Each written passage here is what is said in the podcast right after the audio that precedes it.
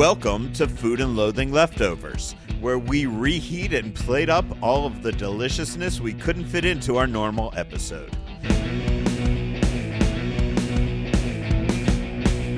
I'm your host, Al Mancini.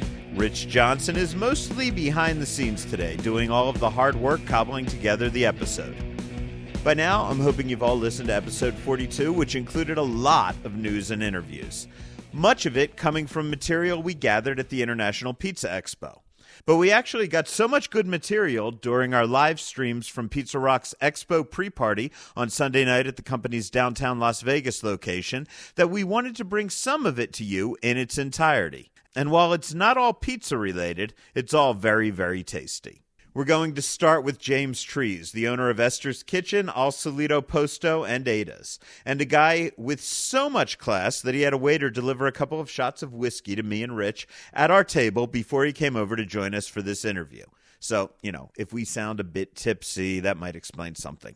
James had a lot of news to share, including his big plans in the Arts District. And rather than try to summarize it, I'm just going to ask Rich to roll that interview.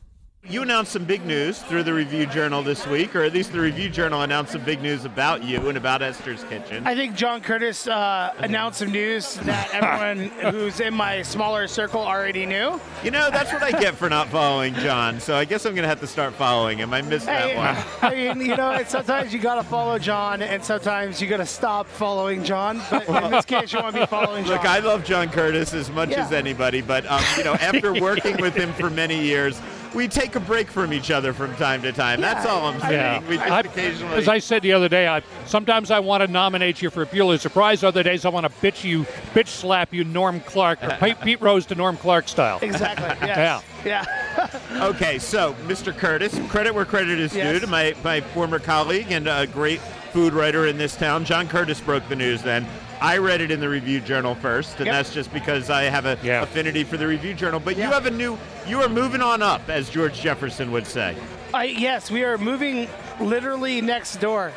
So um, we have the great neighbors Bill and Bob who've been uh, a part of the downtown scene since the early 90s when they uh, bought the property at Retro Vegas. And they are now ready to retire.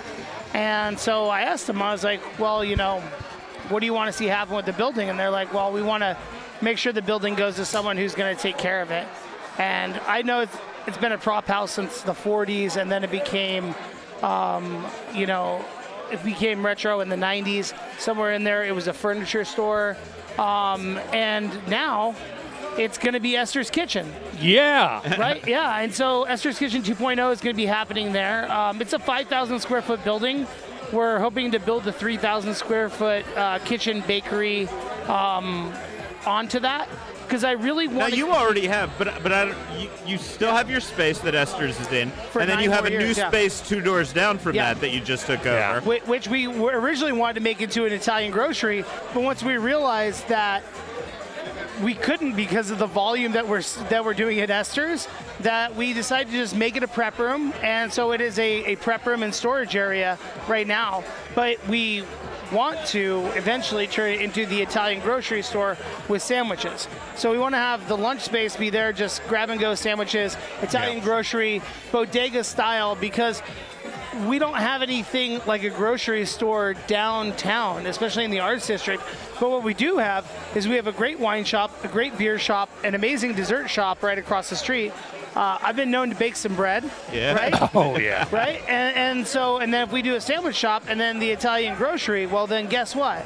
You have almost the make. I mean, if we can get a cool butcher shop to move downtown, I mean, that would Oh, be it. A butcher yeah, shop yeah. that would just really round out the whole Now, the whole thing, right? The other thing we don't have much in downtown or the entire valley Yeah. is very many French bistros. Okay, yes, yes. So, so with the sweet lead in, Rich. Um, so, my, my first places I've ever worked at were, were French. Like when, when I got out of culinary school, I worked for Le Bernardin, I worked for Eric Ripert, and I miss the simplicity of really well executed French food. Um, I mean, we lost Andres about what 20 years ago from downtown, Yeah. right? I, and I think Well, no, it's time. actually, no. It was it that long? No, it can't be that long that it Yeah. closed downtown. I've only been in town 20 years. I Maybe know. like five years ago No they way. closed down. No. Seems like no, it. no, Yeah, yeah. No, no, there, there were already uh, there was already movie theater seats in Andres when I went to go walk it uh, a couple of years ago. Um, I don't know what year that uh, Andres downtown closed. I think if we look it up, it's got to be, it has to be pre 2010, easily, right? And we need that kind of restaurant downtown. We need something that's a little more hip, a little more um, classic, but modern. I like to think of like the things that I'm thinking of in my head are like Dirty French in New York, right? Uh, Petit Trois in LA would be another one. So this is a, fri- Bar a, La Côte, right? a, a fine dining situation as opposed to an everyday walk-on-in bistro thing. I don't think people think of French food as everyday walk-in food. Uh, unless you you're know? in Paris. It- he- well, But, even okay. then, I mean, cafes, sure. Well, but, let me I ask the question then. It's gonna be a Okay. dinner-only Look, restaurant. All right. I- I- to, to go where I think Rich is trying to go, we have a lot of French bakeries and breakfast Yes. shops around the valley. Yes, we do. Right, and then there's that other level up, which is Yeah. still French casual, but it's it's brasserie casual, and it could be anywhere from Bordeaux brasserie to I- uh, I don't Mon think Ami that is- Gabi, or All so. Where are you between those two? So I think we're we are um, we're between Mon Ami, Gabi, and Bordeaux is where we want to hit. Okay. I don't want to do anything like what Guy Savoy and Robuchon Right. and but yet not as casual as say like a Burgundy or a Brie, Cafe Breeze. It's not just a no, no, breakfast no. and It's- croissant sandwich It's kind not. of place. In fact, we're Right. only we're only doing dinner, and we're going to focus on And things pastries. like yeah. Well, well, Ah. no, well, we're No- not. no we're, pastries? No, we're not going to do pastries. We're not doing brunch because I have a little restaurant called Esther's that we want to do uh, brunch at. Right. may have heard of it.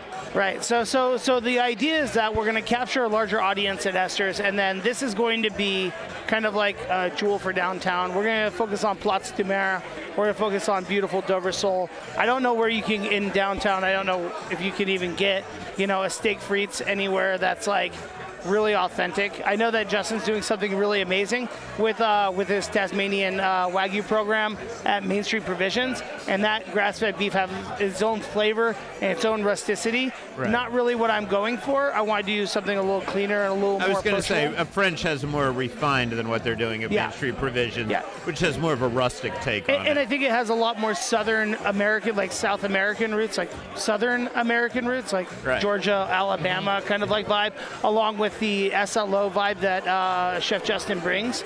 Um, and I think that's an amazing thing, like that Louisiana to like Florida before you see a Yeah. mouse, you know, kind of like vibe.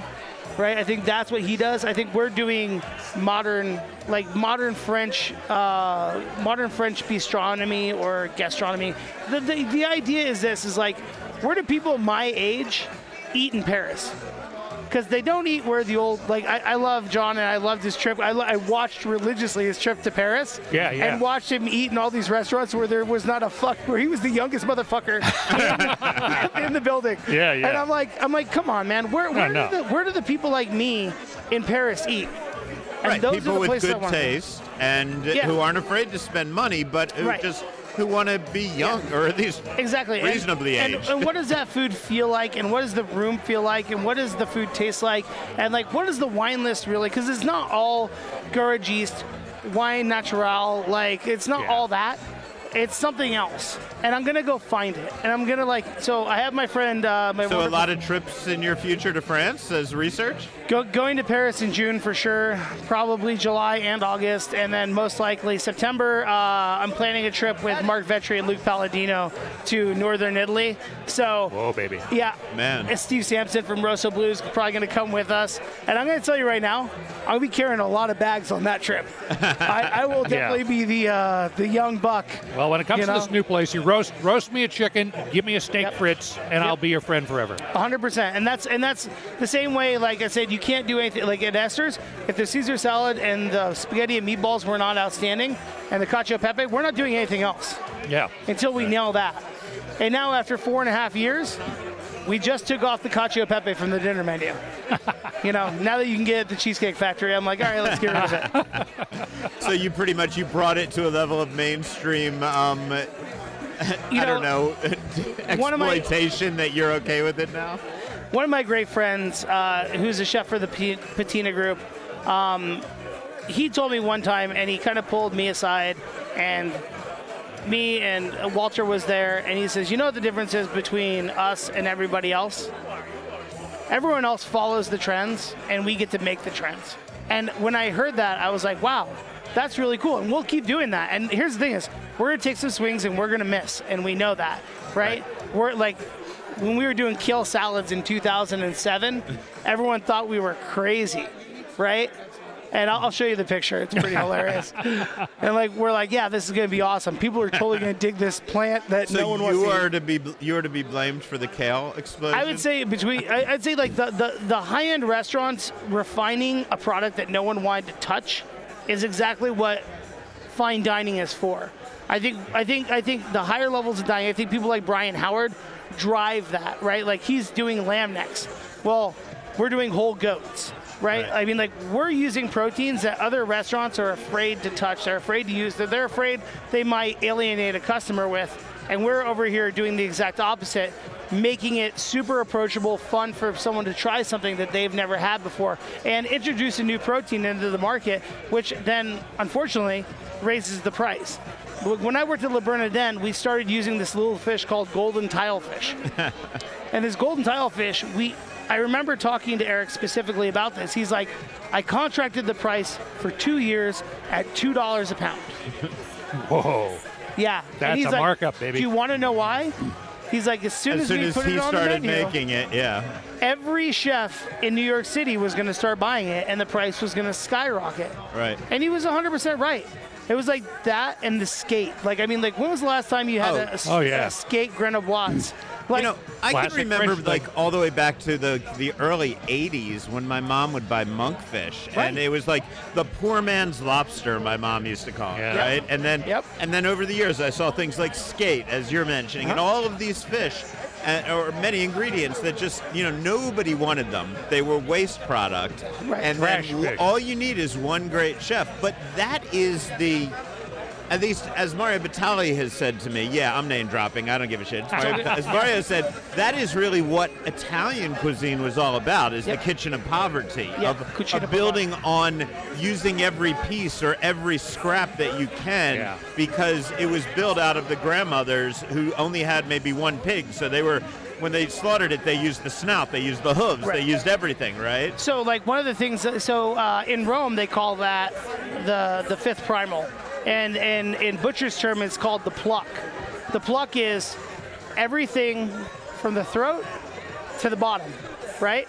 And so you get all of that. You get uh, they take out the the actual intestines. Like the goat, we actually we use the heart, we use the kidneys, we use the liver, right? And then we use every piece that's on that pluck. And that's what we use to make pates and terrines and Esther's. And we do that for VIPs and we do it for specials and we do it for stuff like that. No one really gets that. Like the other day, I made an amazing goat pate and I just sent it up to Ada's, right? and I was like, yo, you guys put this on toast, people will dig it. You know, it's so funny that you say that because you, I'm sure you saw. I know you saw. You Yeah, commented on my. Thank my you so post about um, Ada's the other day.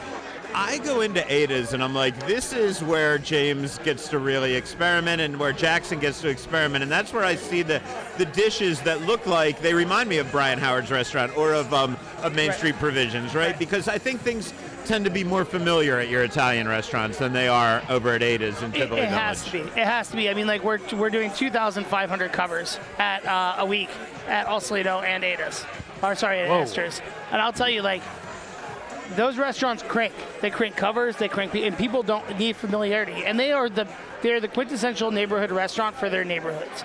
That was our goal with that, right? Right. Ada's was a place that we've always kind of like been like it was never a winner. It really wasn't. Like it was uh, like for for I'll give this up to Jeff Fine. He stuck with it when it was not doing well, and and he was paying yeah. the cost to make this happen, right? And I'll tell you right now. It was hard for me to be a part of that and hard for me to watch. So when we got to the COVID part and we shut it down, I was like, please let me reconcept this restaurant. Let me make it exactly what it should be for this market. And what we said is like, I need an amazing wine person. And originally that was going to be Liz DeVar, right? Who's now at Harlow, right? Yeah, I've known Liz forever. Right, She's Liz and Henry are amazing, and their Italian wine knowledge is through the fucking roof, through the roof. Excuse me. Um, and, and I'll tell you, like, but then I met Kat, and Liz kind of went to go do the real estate thing, and and, and as COVID went, people evolved. But I told Jackson, I was like, Jackson, what are you doing? He's like, I'm sitting on my couch playing video games. It's like, do you want to do like a really cool restaurant where you get to do some really fun stuff, and we're gonna challenge each other and have a lot of fun, and it's just gonna be you, one cook, and one dishwasher. And that's what it is. Wow. I, I mean, like, really, like, what you have there is you have the real foundation of what those great Paris bistros are. Right. Right? And, and what, what he's doing is he's cooking food that he wants to cook, and he's making uh, a statement with that restaurant. And here's the coolest thing that no one would ever expect Summerlin is responding in an amazing way to Ada's. Right? Yeah. No, like this is like I mean, we saw a View Wine Bar, we saw a bunch of things come through and Right. not work, but for the first time, Ada's is working. Ada's is a profitable business, and on top of it, we have two of the most fun, passionate people in Cat, Catherine Lilly, the cat, the wine goddess, Yeah. and, and Jackson, and then of course you know that cheeseburger is all Mick. Right, that cheeseburger. it was so funny because I was raving about Yes. how Ada's is the experimental place, and it's the sexy spot, and it's Yeah. the it's the out there place, and it's the DGAF place, and of course I ate a smash burger while I was there. Oh, man. And it also fucking crushed it, right? Yeah, So and that's the thing is like so so like I brought it up and I was like, this is probably five five months ago now. I taught I went to to Jackson. I was like, all right, I want to put a burger on the menu, and he's like he's like we've been talking about it, and I was like, all right, cool. What have you guys been thinking about? And he's like, all right, Mick is obsessed with white trash cheeseburgers. Yeah. And I'm like, because for, for me, like, I go to a fancy wine bar, I eat all the fancy food. Three glasses of wine later, what do I want? All I want is a cheeseburger, right? All that tannin, all that, all that on your palate. All you really want is fat, grease, happiness. Yeah. Queso Americano, the best, mm-hmm. right? Yes. I know Rich's Rich's white trashiness. American style cheese bubbling food to the product. top. Yeah. Right, and, and that's what we built that burger around. And it's all Jackson and Mick. It's all them. I just like I provide the buns from from Esther's, and I'm just like, you guys Yeah. do, do the devil's work with that, please. All right. In summary, Yes. let's review what's happening to Esther's, what's going into Esther's. No, wait, what you said 20 Well- minutes ago, do it in a minute. in Yeah. in, t- in 10 seconds. Here you go. Esther's is moving next door. We're making a French bistro. We're going to open the Italian grocery and Ada's Rocks. and you're gonna own the Oh. entire block down there, practically. You will finally be the mayor of Main You will Street, be the official California. mayor. Of, We are we are so lucky to be where we're at and to be buying the property.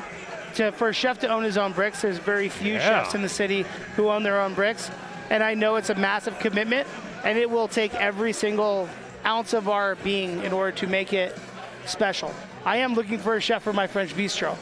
For the next year, I will be interviewing and finding people to find the right team to build there. Because I've learned one thing without the right team, you cannot do anything. Right. It doesn't matter how hard I work, it doesn't matter how hard the team behind me works.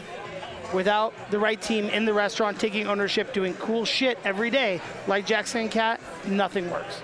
What's oh. the timeline down there in the arts district? I mean, it's probably like a year, year and a half. Like, let's be honest. how far till? How long till the move?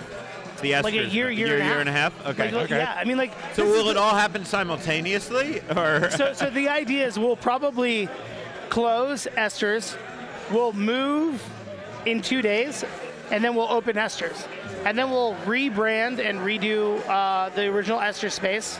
We're going to use Craig Palacios from uh, from Bunnyfish, and we're going to have that all dialed in within like two or three weeks, and then start right back up again. Wow. Boom.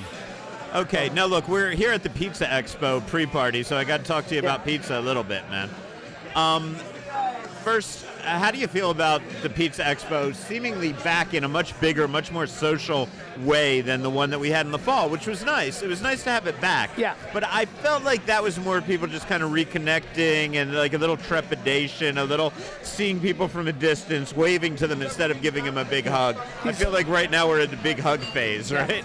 This is a big hug. I'll, uh, this is a big, big hug phase for sure. All of these guys are around here. They haven't seen each other for two or three years. They've been walled up. They've been delivering pizzas for two years. like think about that. Like seven Yeah. days a week, COVID. The only people who didn't get a break are all these amazing people in That's this what I was wondering. and That's what I wanted to ask a lot of these people about Yeah. because I'm sure their challenges during COVID were very different than the other. And I'm not claiming they were not challenged. I'm just saying a very different type of challenge that the pizza world faced. The thing you want to talk to them about is their supply chain issues. Oh yeah. It's try to get a freaking pizza box. A pizza box. Yeah. Well, where do you think all those things came from? I'll give you a hint. Over there. America. so, like, getting a pizza box, getting cheese delivered, getting getting pepperoni. I, I know pizza places that couldn't get pepperoni for five months. Yeah, I did a story when I was with the Review Journal Yeah. about how Vinny said like he was just going to eat it himself personally on the price of a pepperoni pizza because if he had upped the price to what it was, nobody would ever buy a pizza from him again. Exactly. Exactly. You're just hoping for a mushroom pie to come in the door. You're like, anyone want a vegetarian? Right. No, and, and I'll tell you, like, that was something that we all, as restaurateurs, went through. But when it comes to someone who did not stop working like the pizza industry, and that's what this is, it's a bunch of craftsmen, but it's an industry. These guys from the cheesemakers at Galbani and Grande to the pepperoni producers, the, the uh, curated meats like Elevation, those guys who really, really worked their butt off to keep their businesses alive over the last two years. This is them giving each other high fives. And I'm here to support, obviously, Chris and Michael Vecnine and my buddy Justin Ford, who's out here making pizzas. And obviously, Tony, who's just the mayor. Yeah. I- I- he's the godfather. I don't know if he's the mayor, president, CEO, The whatever CEO he of is. Yeah. Pizza Inc. yeah. Pizza Inc. He is Pizza Inc. yeah. There's Marvel Universe. There's the Pizza Universe. Yeah, yeah. I, I think it would be the Nick Fury of the, of the, of the Marvel Universe and Pizza Land. Agent of Pizza. Yeah. So Well, cool, I, I'd say like these guys are all super important.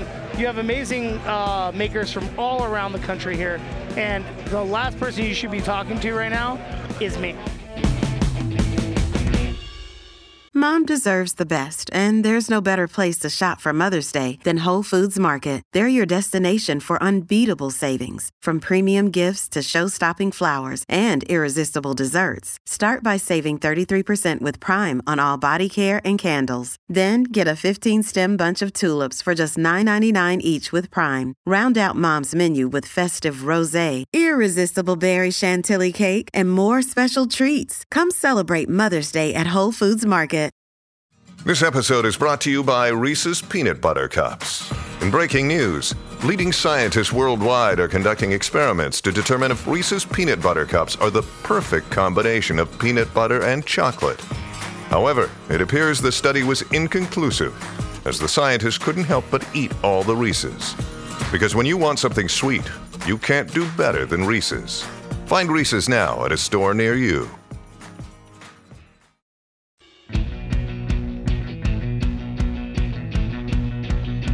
For those of you who wanted a bit more pizza talk in our Pizza Leftovers episode, we have you covered in a big way with our next couple of guests. First up, our host for this party, Pizza Rock owner Tony Gemignani, chatting about how the pizza game has changed over the years, from the international competition world to the Las Vegas pizza scene, and how the pizza world fared during COVID. James Trees and I were trying to figure out whether you're like the godfather, the whatever of the pizza world. You're just kind of like the the king of the pizza world, really. I, just love it, man. It's has 30 anybody years. does anybody have more world championships than you? I don't think so. At least maybe not in the U.S. But, uh, Right. Yeah, it's been 30 years. You know, I've, I've kind of like in the pizza industry. You know, back in the competition days. You know, I was one of the young guys back in the day. I mean, even even you know Metro and John Arena, he had guys that were there even before me. But you know, there was a time that it faded, especially in Vegas, and nobody really competed anymore in the U.S. circuit. So I ended up going to Italy, and I ended up looking at Naples for competing, and then you know, my me and my team brought back the competitions to Vegas, and now they're bigger than ever. I mean, the World Championships in Vegas are are almost as big as Italy. Yeah, and okay, so let me ask you, you know, because it's kind of funny in the old days in the World Series of Poker, same guys always at the final table. You know, as they say in rounders, that was a little exaggerated to be honest. It wasn't always the same exact guys, but in the old days, the big guys were always the big players. then it blew up, and now you go to World Series of Poker final table. It's a bunch of newcomers, Yeah, you don't even know who they are, right? Yeah. Is yeah. the pizza world that way? Like in your day when you were just the Mac Daddy, ran away with every freaking championship everywhere in any continent.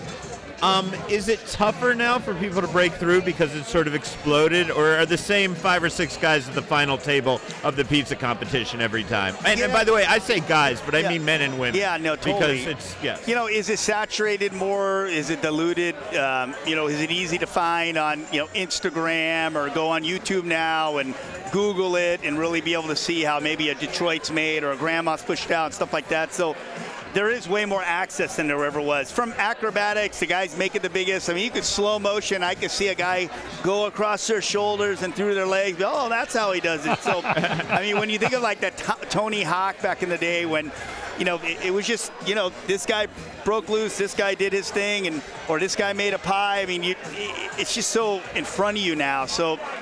Yeah, is, is it different now competing? Do you see a lot of up and comers? Is there kind of a guy that's really good at social media and all of a sudden he's this social media dandy and he's you know great overnight? It's different. Yeah, it's interesting to how it's evolved, but it's all for the better of pizza. You know, I mean, it's all for good. Yeah, well, that's I guess th- there's a difference though there between that and um, and Tony Hawk, right? In the skateboard world, for example, is at the end of the day, you guys all have to go back to wherever your shop is, and Yeah. you still got to put good food in front of people at an affordable price, right? Yeah. And that's what makes the elite of the pizza world very different from the elite of the um, French or Italian fine dining world, right? Yeah. Because um, you've got some amazing restaurants, obviously several here in Las Vegas, and we're in one.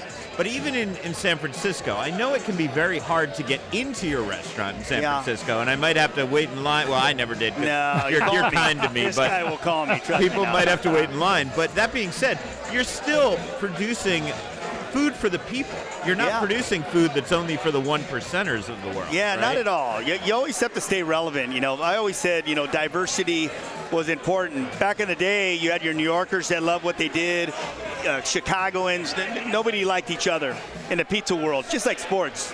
Right. But now you see, oh, like somebody will have like five styles. Like we, we're the ones that have multiple ovens, multiple styles, and I celebrated pizza. So for me, you know, always having diversity, always being relevant. I mean, you can become old really fast in the in the restaurant industry, and you know this by just seeing guys that win Michelin awards, and all of a sudden they don't have their restaurant in a couple years. So, being relevant, having options. The, consumer is so smart, much smarter than they were. If there's, they can Instagram something about, oh, that's Detroit style. I've never even heard of it. I see that. Where can I find it in my area? And you know, now if you're not diverse and you're just maybe doing one thing, it, it, it's cool, but there's just so much more out there. I mean, I always loved it, and pizza was very, very territorial. Let me ask you about pizza in Vegas because I'm still a relative newcomer here. Been here about three years, and yeah, there's a Pizza Hut down the street from me, and yeah, there's a Domino's down the street from me. But when I come here, when I go to Pop Up, when I go to Good Pie, when I go to Evil Pie, all these places, it just seems like per capita, the amount of quality pizza in this valley is higher than maybe even a place like New York because there's a zillion places, but there's a zillion people too. Yeah, when I saw Vegas, I've been coming to Expo for, um, well, I've been in business for 30 years, so about 25 years. When I used to come into Vegas, you know, other than Metro, the, honestly, there, there weren't a lot of places. There weren't a lot of options. And No. you come downtown and be like, oh my God, what's what's on Fremont? Yeah, Yeah. There, were, there were bad knockoffs bringing of good New York pizza street pizza. to Las Vegas. When we came in before the Evil and the Good Pies, a lot of them out there, they're making amazing pizzas. There wasn't a lot of options, and you think Vegas? I mean, Vegas is like restaurant destination, chef destination. When I told chefs, Michael Mina, guys that were like saying, "Hey, I'm I'm looking to come down by Fremont Street," they'd be like, "What? really? Yeah. What, where? Well, it's kind of off Fremont Street. It's across from the, you know, Lady Luck. It's an old Yeah. celebrities building. I mean, it's been vacant for 30 years, but man, there's kind of a neighborhood here. I can go to the left of me over here and go to some really cool bars, and they'll be like, "Oh, welcome to the neighborhood." You know, like in Vegas, you really get that. Oh so for me, being the chef, run, uh, San Francisco chef, saying that, yeah, I'm gonna open up a pizza place. This is years ago in Vegas, and it's gonna be not in a big casino or hotel. everyone on the was like, "Are you yeah. are you nuts? Like really?" And this is one of the busiest places I think that's probably pizzerias in, in Vegas. But we love downtown. We knew that there were certain things that were missing back then in Vegas. Uh, grandma style, Detroit styles, tavern style. There were a lot of pizzas that were, didn't really exist out here. Yeah. And uh, there was a need for good pizza. Now the Renaissance is here. That's you mentioned great places like Pop Up. Dude, Mike makes amazing pizzas over there, and uh, it's just we're just excited to be here with everyone. It's a, there's a big community here, Yeah. uh, much bigger I think almost than New York in a way. New York was is kind of getting together. You see Bellucci and some guys getting together, but more. But I would say there, there's definitely, the, if you look at what we do here, it, it, there's a, somewhat Yeah. of a camaraderie in Vegas with pizza makers. Well, Vegas Al has always Vegas has always had that rising tide raises all boats mentality, and I think that applies to the pizza world as well. Al and I were working together in New York in the late 90s in the middle of the Ray Wars, I want to call it. Oh, there's yeah. Rays, there's famous Rays, there's famous original Rays, Yeah. there's all those other fuckers are not Rays, I'm Rays. There's just, the, the competition was, Yeah. it was nasty. It was. It was very territorial too. Boroughs and they hated each other. It's a little different now, but Vegas, as soon as that scene came up and it came up and running, I'll tell you right now, a lot of guys are helping each other out. I mean, even like uh, Pop Up came to me today and said, "I want to do your thin, you know, the, the tavern you do here. I love it." I said, Just, "Let's go in the kitchen and we'll make it." like it's like, so. Let me so, ask yeah. you this, Chef. Um, I've always credited the recent Vegas pizza renaissance with the fact that we have so many expatriates, and they all came from their hometowns. And uh, for many years, that was really hard on Vegas pizza because there was not a Vegas native style. But in the end, we were very fortunate because the people from the best from every city were able to come here and bring the best of that city. And because there was not a native style they were fighting against, I think that helped us develop the variety. But you see the national scene. Yeah. Now that we are in a world of so much pizza television, food television, etc., are other cities more open to a diverse group of styles Oh, for these sure. days? I mean, you think there's a lot of transplants here, so you'd figure like, okay, I'm going to do this style, and they'll appreciate it.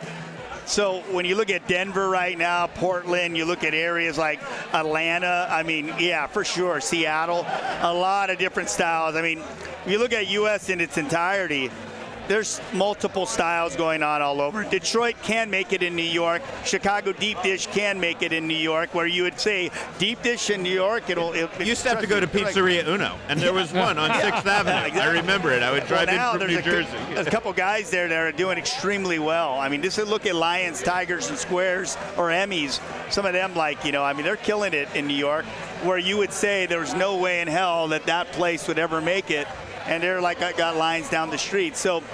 You know, the, the, the eater is different now. They want options. They want diversity. I can't tell you much more than that.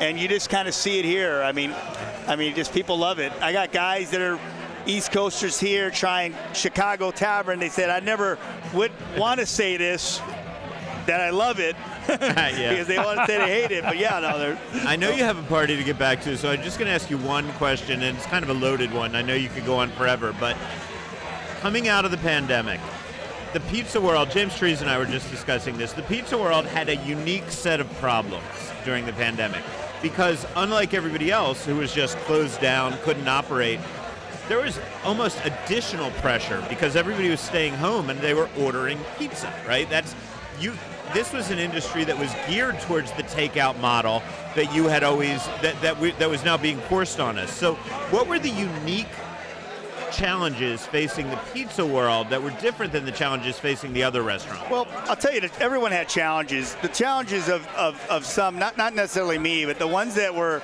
legacy restaurants had trouble. You know, no platforms, no social media, didn't really care, didn't care about a website, and all of a sudden, all hell breaks loose, and they need to be on DoorDash and, and have that. So, pizza was almost COVID proof, unless you were a multi, you know, big restaurant, which was tough for us that didn't deliver and didn't have to go, which I've always in to go delivery, catering, and dining. If you didn't have those, or you were just like a Neapolitan concept, you came in, you ate, and you didn't do delivery, and hell no, I'll never take it to go. All of a sudden, you're a restaurant that was like, holy shit, what do I do? and you were doing deals like 30% to DoorDash when you could have had a good 15 or 20 if you would have been there before.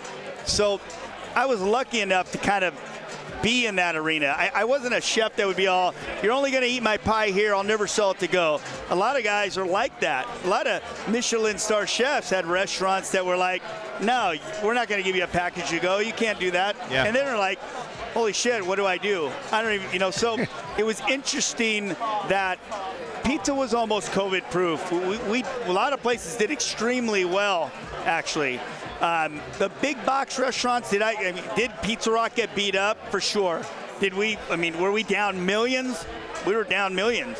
Yeah. Because there's 200 and something seats that we couldn't fill for a very long time. You were also someone who said, I don't care what the government says I can open. I'm going to wait till I feel safe for my for customers. sure. and We wanted to feel safe for our customers and our staff. Uh, Our staff, especially. I mean, we were through the grind in the middle of it. And it was tough. I mean, as an owner operator, people are looking at you. The news is on. Next day they come in for work. What do we do? You're waiting for the health department to come in to give you some regulatory sanctions. You're like, okay, well, so can I do this? Can I do that? What can we do? What can't we do? We're getting beat up at the door because somebody's saying, I don't want to wear a mask. I'm from this state. You can't make me do it. So as an owner, you want to know the answers. You want to make the initiative. You want to, you know, you want to just fix it.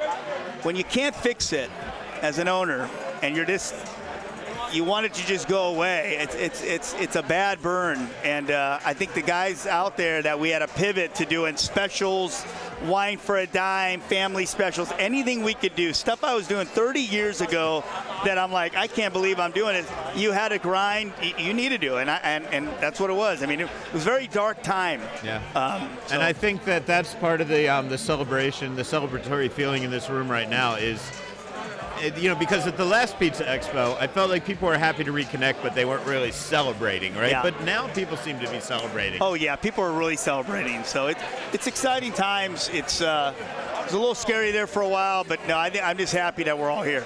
Thanks again to Tony, not only for hosting us at his party, but for always being such a great supporter of Las Vegas, the pizza world, and my work.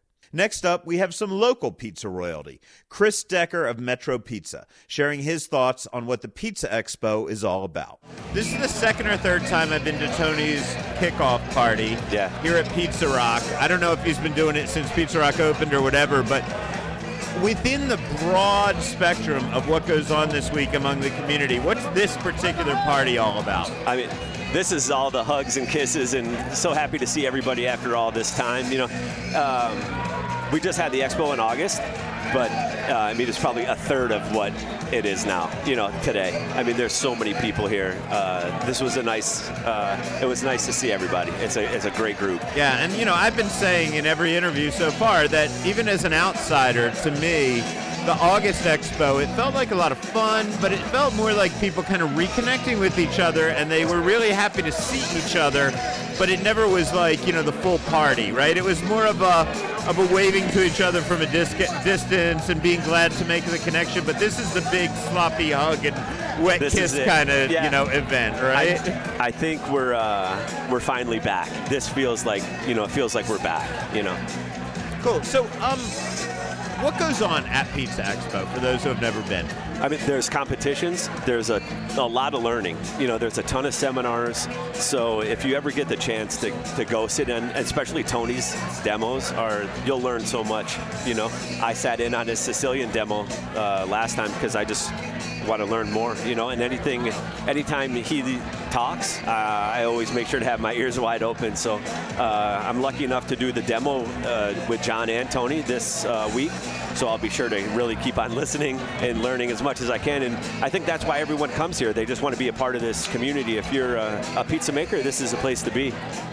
It was interesting. Um, I posted a photo of some pizza within the past week or so that just didn't come out right, in my opinion, right? And I, I didn't mention where it was from because I'm not there to call people out. But it was the Sicilian, which you do so fucking well. Thank like you. your Sicilians, in my opinion, I look at one of yours or John's, and either one, a Metro Sicilian, you look at it and you think it's going to be so heavy, and yet it's just light as air, right? And Yet you were so gracious when you saw this picture because it obviously hadn't come out right, but you were like, yeah, everybody does it their own style. Everybody does it their own way. Yeah. So when you talk about the seminars at um, at these events, is it about teaching people the right way to do things, or is it just about about teaching people? I don't know the way to blend the colors on the palette so they can paint however they like to paint. Sure, I think it's you know, Tony, of course, in his demos, I know for sure, gives you like guidelines and tells you how he does it. That's what makes the world go round, though, right? Everyone has their own way of doing everything. I could tell you exactly, and I tell everyone that calls me how to do our Sicilian. I go through and I FaceTime with people step by step by step and then they'll call me a week later and say uh, X, Y, and Z happened, and why did this happen? I said, well, explain the process to me. They'll do it, and they did the complete opposite of what I fucking told. Uh, I, of can what say I, fuck okay. all you want. Ah, Of what. I told, and I'm like, We encourage it. I'm like, why? If you were gonna do whatever you want anyway, right. just do Why'd whatever you call You- me? Yeah. yeah. So it's like, but No, that's the beauty. funny. I it. know people who like to get creative, like they read a recipe and then they get creative with it. Yeah. Which is awesome. By all means, you should do that. But then don't be pissed off when it They're doesn't like, well, turn why out did this happen? same. I'm like, well, you didn't do what I told you. and not like I'm the authority on it. Trust me, I'm not. I'm. I learn every day. But uh, at least if you're going to ask me, at least try it that, that way, and then hope, Yeah. you know, hopefully you get some, you know, a better result than what you were doing. You know, but that that's uh, I think what these seminars are about. You just go and you kind of get a little guidance, a little more guidance, and you know. People are, at least from here, this expo, or at least from all over the country. I don't know how many uh, you know, people have traveled out of the country here, but you get a chance to, to talk with Tony one on one. You get a talk, chance to talk to John and, and Will Grant and Lee Hunzinger and all of these amazing pizzaiolas from around the country, and they're all in one place for one week at a time. I mean, your head spins at the end, you know? Let, let me ask you: Are pizzaiolas more modest than chefs? Because look, I have a lot of very, very talented chef friends, and they're more arrogant than the rock stars I used to hang out with. Yeah. And I and they have every right to be. They're very talented, but I, it strikes me that pizzaiolas tend to be a little more humble, maybe because they're making something that's so accessible to everybody. Yeah, I think that that's part of it, and uh, you know, you could tell everybody in here really genuinely likes each other, and we're we, I don't think we view each other as competitors or anything like that. And Except you have a big competition, or several of them. yeah, but you know, you're you're at least for me, I can speak for myself when I say I'm rooting for everybody. You know, I I, I wish we all could win. To be honest with you, it would. I mean, and I know that's that's not how the world operates, but Yeah. you know, just to just to get out there and compete and do it and be along with your peers is it's a really cool experience. You know. Do you have anything planned for competitions this week? Yeah, you know, interestingly enough, I'm just going to do our Sicilian. You're Uh, just going to do your straight up Sicilian that we can all get any day of the week. Yeah, because that's how fucking good it is. Well, I I think about it a lot. In every competition, I've thought about how, how I could do this, that, or the other.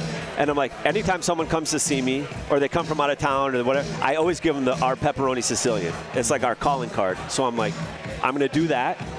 I know it's a decent pizza, and we'll see how it goes. You know?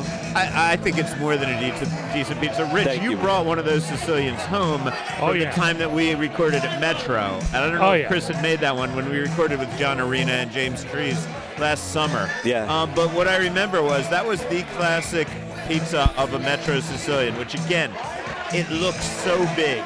And then you pick it up, and it's almost like one of those deals where you throw it over your head because Yeah. you use too much muscle to pick it up because you think it's because it's just so freaking light. man. And it's good reheated and it's good cold. Yeah, it's- I had it all three ways. I tell people it's actually better the second day. Like if you come in and get the junior, the half one, I always I just give you the large because I don't want you to eat the it, take take extra with you. Okay, but now tell me this, because if I get a if I get a standard round pizza, and by the way, Vegas has a lot of good pizza places Sure. that are not like um, they're not drive across town to get to them good, but they're really really fucking good. Like I, I use Brooksy's, right? I love Brooksy's pizza. He used to work for us. I know it did, right? And that's probably why the crust is so spot on. But I, I really dig theirs.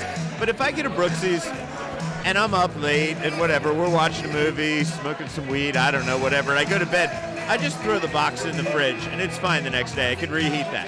When I get one of your Sicilians, it's almost like I have to wrap it up in in saran wrap because I feel like Sicilian doesn't hold up in the fridge the next day. So unless you unless you worry about how tightly sealed it is. Am I wrong on that? Is this just my own thing? you know, I don't know. I always I wrap everything anyway. Okay. So uh, I've never. I, I always think it's better the next day. To be honest with you, I, I love it the next day. I mean, I like it, but I do feel I have to be more worried about like throwing it in some Tupperware or something, right? Whereas maybe. I'll just throw like a big old New York round style. I'll just throw it in there and grab it the next day, and that's fine. There's nothing maybe wrong it's with just that. me flashing back to my college days, and that's how I used to eat it. I don't know, man. Yeah. Um, Who is in town for this that you're most excited about seeing? Um, I heard. I don't know if he's here yet, but Andrew Bellucci. Uh, I got to meet him in August. Um, his pizzeria in Queens, like it's just so beautiful, and like the way he makes pizza is really beautiful. He's a, a really good soul, a good person. So I'm excited to see him again and see if I can spend like a little bit more time with him. Um, I've seen there's a guy. Um, Luis uh, that I just met. We've talked on Instagram a ton because he has a pizzeria in Rochester, so I'm from Binghamton, so not too far away. You know, we FaceTime when he was opening, but I actually got to meet him face to face just like a couple minutes ago, so that was really cool. Um, you know, just tried uh, to see everybody that I didn't get to see in August, and some people I haven't seen in two years. You know, so. Um, it's hard to probably pinpoint that. There's so many people I could I could be here for 20 minutes, probably rattling everyone out. that's cool. Um, okay, then, let me ask you this: People come to Las Vegas for pizza. I mean, honestly, you know, I just finished my Neon Feast app. Everybody get that; it's very important. But um, you know, and I was looking at my pizza list. There's about 12 places on there, and I think it's a really solid list. Yeah. But I could also see some that didn't make it onto that list that people would say you have to go to this place, you have to go to that. For you, somebody's coming to town. They want a real good tour of Vegas pizza three spots on that list that they need to go. And I know you'll get in trouble for not naming 10, but three, and I'm going to take Metro out of it because that's Yeah. just the Mac Daddy. You got to go to Metro, and you got to go to the one that you're at, way up in the Northwest. But that's the that's the one I really want to go to. But I tell other than everyone- that, three places. Yeah, I love pop up. I love everything that Mike does. You know, I think his pizza is fantastic. That's where I go to eat pizza. I love it. Uh, I just love being there, and I think I think it's really a, like an unsung hero of the city. I, you know, not en- enough people talk about it. Yeah. It's really beautiful, beautiful, beautiful pizza. You know. Okay, so pop up. Yeah. Uh, you know. And that, by the way, pop up in the Plaza Hotel. Yeah. Where Rich does a podcast on the That's corner right. of Main Street. Beautiful. We haven't done it for pop up. We always do it at Oscars. I got to tell them, let's do it at pop up. Yeah, and then I, you know, you got to go see Vincent. I think. I think what he does is, is special too. Vince Rotolo, Good Pie on Main Street. And then let's see number three. Let me see. How am I going to end this? I mean, I wouldn't shy away from the pizza at Esther's. You know, I think I had that corn pudding pizza that he had. I, don't, I have not I had I- that, man. I still think about it. I re, when I ate that, I text James. I'm like, bro, we need to talk because I need this like in my life like a lot more. And I, I think that was really a, a beautiful pizza. That one stuck with me. I think it was probably two years ago that I had that, and I think about it quite a Wow. bit. Yeah. So I would tell t- people definitely check them out. Um, you know, UConn is fantastic. I think what they're doing is really, really great and special. Um, that's four. And so- yeah, and UConn's great. UConn is an amazing story. If people aren't familiar with them, they're in um, right now. They're in Vegas Test Kitchen, and it's like a 110 year old starter that he has Something that like wild, his yeah. grandfather willed to him or something. a guy that used to be in the uh, movie industry found himself with nothing to do during the pandemic, started making pizza in his backyard. Um, and then expanded it, wanted to do it, expanded it over to Vegas Test Kitchen, which is a tremendous Las Vegas space if people aren't familiar with it. And now they're going into the Huntridge, and Yeah. they're going to have a brick and mortar, which is a you know just totally cool. I what told a great story. I was trying to get comedian Tom Papa to go there when he was in town because he's big on um, on that, that yeast culture that's going I on. actually had Alex's Pizza at Market in the Alley when he just had that tiny oven that he could cook one pizza at a time. Oh, wow. Uh, I don't know how, probably four years ago. And uh, to see where he's gone from there to now is really amazing. Uh, really beautiful. Any trends you're expecting to see? Anything big? Or is is vegan still big? Is gluten free still big? Is there something else that I haven't heard about? You know, out big? front, I was making a plant-based chorizo. I'm using this pea, uh, the main ingredient is pea protein. It's called From Happy Little Plants. Uh, I did a plant-based chorizo, uh, roasted pineapple, citrus pickled onions, Mike's hot honey. So I think uh, like the meat alternatives are going to be really big still. Um, probably gluten-free still. You know, I think people are really into that. I kind of, it's really mainstream now. It- where it was before, it was like, you know, it really isn't there. But I think people ask for it. But I think the meat alternatives are big. You know, and the way that they've advanced and developed in the past couple years, like people they had no idea that I was serving them a, a plant-based protein. They had no idea. So just to remind people, Chris Decker, you can get his amazing pizza at any of the Metro Pizza locations. You're usually up in Sky Point, Yeah, right? yeah. Sky Point. How many locations does Metro have? And run them down for everybody because Metro. By the way, if you're watching at home and you don't know Metro Pizza, um, Chris's mentor is it fair to call John Arena Yeah, a partner, 100%. mentor, um, all kinds of. Is, is sort of the godfather of Vegas pizza, Oh, one of America's foremost pizza experts. He's been making great pizza in Vegas for 20 some, 30 some years. 40, over 40 years. Over 40 years? yeah. Wow. June 1st, 1980 is when we started. Wow. Okay, so and in the days when Vegas was a pizza wilderness, Metro was the place to go. Yeah. So you have how many locations? Tell people where they are. So Sky Point in Cimarron, Flamingo in Decatur, Trop in Maryland, uh, Sunset Stephanie, uh, the airport, the convention center, Ellis Island. yeah. That's it for now. Finally, before we wrap up this bonus episode, the Pizza Expo is an international event. So there were plenty of out of towners at the conference and at Tony's party.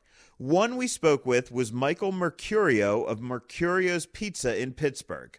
Tony recommended we chat with him, and it was a great conversation about Neapolitan pizza that I'm excited to share with you. How are you, sir? And tell me a bit about um about what you do in Pittsburgh. Oh, I am very well, very happy to be here. Um, I know Tony from the World Pizza Champions, and uh, so he was the the uh, what's it the uh, the captain of the team, if you will. And uh, but I'm from Pittsburgh, and I've been in Neapolitan pizza for about 12 years now, and that's what we do. We specialize in Neapolitan pizza in Pittsburgh, and uh, uh, we have two restaurants, Mercurio's uh, Pizza and Gelato. And for people who don't know, doing proper Neapolitan pizza, man, that is more than just a style. It's almost a religion, right? I mean, there are like government agencies in Italy and shit that certify that you do it right. Could you explain what it what it means to make a proper Neapolitan pizza? Yes, so they it is it's a very accurate way to put it. We we have to use a wood-fired oven. Hold on one second. Are we okay on his mic? Because I was having a little trouble hearing. Yeah. I just have to keep turning you up. Okay, turn me up. Sorry about that. Yeah, Sorry, you're- sir. Go yeah, ahead. yeah. So we, we need we need a wood-fired oven. I think uh, over the past that I've seen, the past five plus years, the leniency on gas to wood-fired pizza oven ratio has gone up. You can use a little gas, but but wood is what we use and only wood. No electricity, no wo- uh, gas. But uh, the, the the flour you must use must be imported, must be certified, must be a double zero type. Uh, there are different brands from Italy, not just one. Um, the tomatoes as well. Uh, the cheese you can make your own or uh, buy, but uh, the cheese is there's a You can't really, really import a lot of qualification that. Yeah. Yeah. But uh, there, there are a lot of things, uh, and, and how you how you make it, how you prepare it. Double zero How you- flour, does it have to be from Italy or can it be from uh, Alberta? Yes, yes, Italy. Yes, Okay. yes. Uh, and the thing is, I, And I what is? Could you just explain? Because you know we're a general interest food podcast, right? Double zero flour. What's that mean exactly? So double zero val- flour is is like it's it's an ultra fl- fine flour. Now the best way I can describe it is if you take well, let's say an all-purpose flour and rub it through your fingers, you can feel how coarse it is. But if you take double zero flour and rub it in your other hand, it's so smooth. It's like almost like baby powder in, in a way. So that's one way I can describe it to a, uh, someone who doesn't work with it, who might not know much about it. Right. Okay. And we talk. You talk about it having to be wood fired in order to be um, Neapolitan. Again, I, I like to. A lot of times I like to go. Especially we're in a room full of all experts. Everybody knows this stuff like the back of their hands. But the average person at home who just loves pizza, they don't really know what goes into making it. How hard is it? How much more difficult is it to maintain a consistent temperature and a consistent cook on a wood-fired oven than it is compared to a gas or an electric or any of the other fuels we may have? That's a great question. I, I literally battle this this uh, every day on, on my oven that I've been working on for over 12 years. Still, every day is a competition because if uh, this, it all comes down to such little variables with the size of the wood that you use, the, the, the quality, the cleanliness. Sometimes you get wood with mud on it or something, dirt.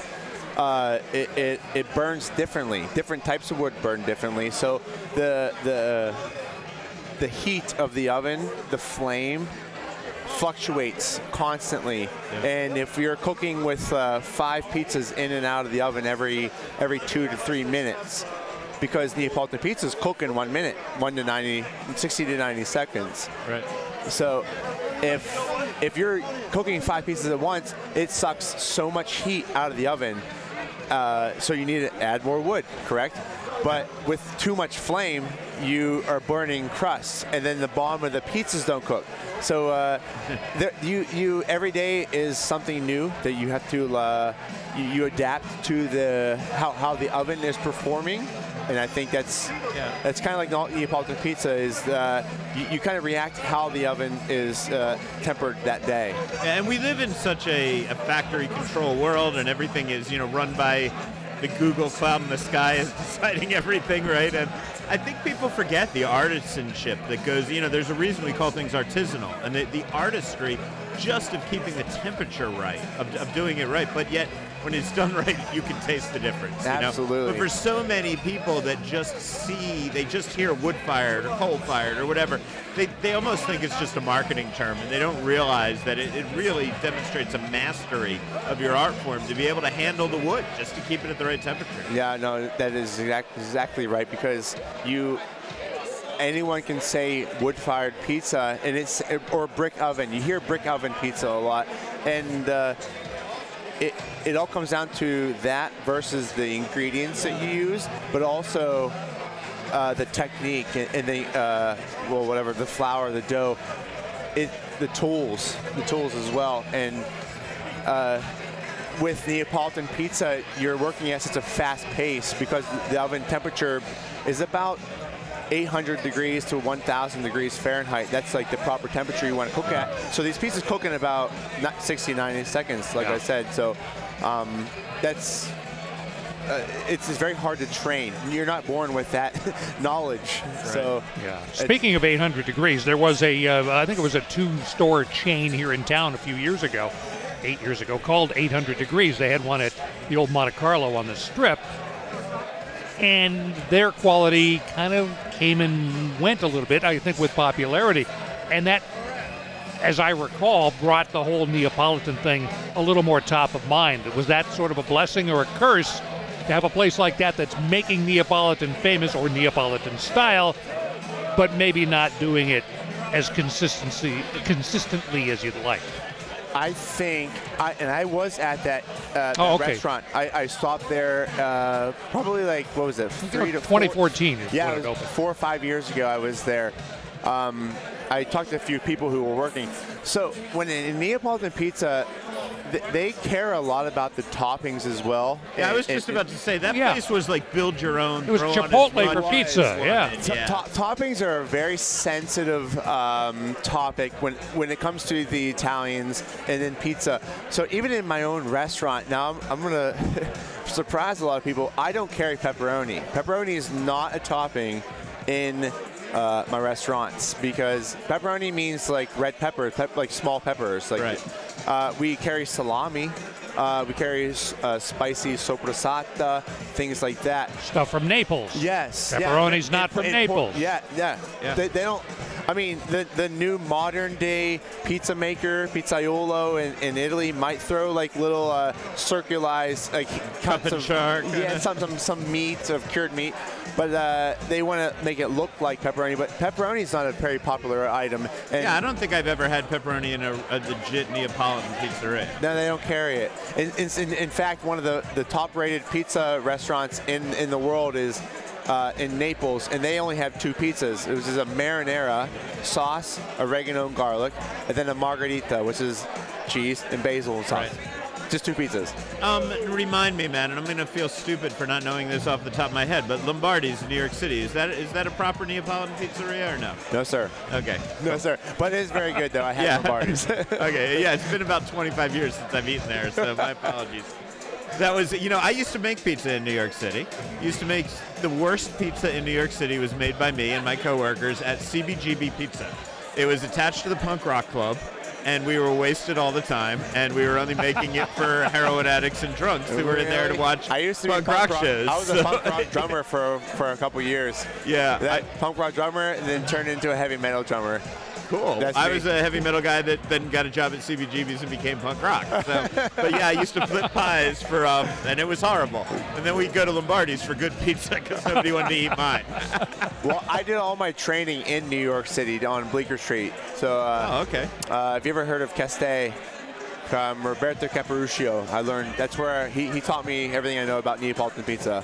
No, but I was, you know, I was a young um, law student by day, you know, punk rocker by night in those days. I didn't eat it a lot of quality ones. I was a um, Ray's Sixth Avenue guy. There's a Ray's on Sixth Avenue right at the, because I worked on 14th. I, I lived on 14th and 5th. I would go down to 6th and I'd head downtown. So probably around 11th and 6th, there was a, a really good Ray's that I liked a lot. But I mean, it was just ridiculous amount of cheese on that. It was like you could never, yeah, it was.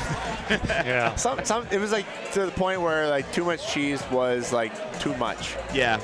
And then St. Mark's Pizza was still around back in those days. St. Mark's was where they would um you'd have the pizza would be made beforehand and then you'd order it and you'd order your toppings and they'd just take a handful of pepperoni and they'd throw it on your slice. Like your cold slice that had been sitting out. Handful of pepperoni, Yeah, yeah, yeah. throw it on the slice, and then handful of mozzarella cheese, throw it on top of the pepperoni, throw it back in the oven, pull it out, and that was your I, I St. don't Mark's pizza. people describe that as good pizza. I don't know. I don't know how they do it. Nobody's We that good. drank a lot. It, it sold well. I remember going to a place that was around next to a junior high on the Upper East Side, like 74th, 75th between 3rd and 2nd. And it was impossible to get in there because all those kids would go there for lunch. They didn't know, but because they're Upper East Side public school kids, not the private school kids. I'm getting a little too in the weeds here, I know, about about that stuff. But you know, hey, I'm in New York. It's pizza. It must be good. Or Yeah. go to the Rays across the street on Third. No, there was definitely there's a lot of bad New York pizza, but I mean, you know, the people are crazy to think there isn't. But I do think for street slices, New York is a great city. That your average slice from the street, that you can just buy one slice at a time and get it in a minute eat it on the go. Of the cities I've been in, which are not every city in the world, but of the cities I've been in, that's the place I want to get a street slice. It is probably going to be on average better than in most other cities. Oh, certainly. I mean, even even myself, I've been in the biz for 12 years doing a particular style, which is Neapolitan. I I get the, the question a lot is, do you eat other pizza? And I, of course I do. Of course I go and visit other places. I get the Detroit style. I get regular New York style slices in Pittsburgh, but Does Pittsburgh have a style? And I should ask my brother. He went to Duquesne, um, but I don't think we've ever had this I don't, conversation. I don't think so, but uh, I know a buddy of mine has uh, Detroit style that he, he came into the picture, uh, I to say like five, six years ago, um, really turned heads. It- he he uh, definitely started a, a culture there for Detroit style pizza uh, at Ironborn Pizza. Um, but uh, I know what Pittsburgh lacks, and I mean, if anyone would walk in there and open up these pizza places, and I have a couple friends who do it personally at home, who could really suc be successful at it, and uh, that is a Sicilian slice. If you want someone who knows a lot about Sicilian pizza, Yeah. Sicilian style, that, that Pittsburgh Yeah. does not have enough of it. Cool. Well, this is no, no it, all due respect to Pittsburgh. This is the place where they put French fries in the sandwich. Oh my God, we don't even want to go there. Primanti We brothers. don't- let's, I, I think I heard him. let's talk about why everybody is in town. It's the Pizza Expo. Could you explain to people what that represents for the community, what the Pizza Expo is all about? So the Pizza Expo is a way to there's multiple things. One, it's it's vacation away from work where you meet all your friends every year.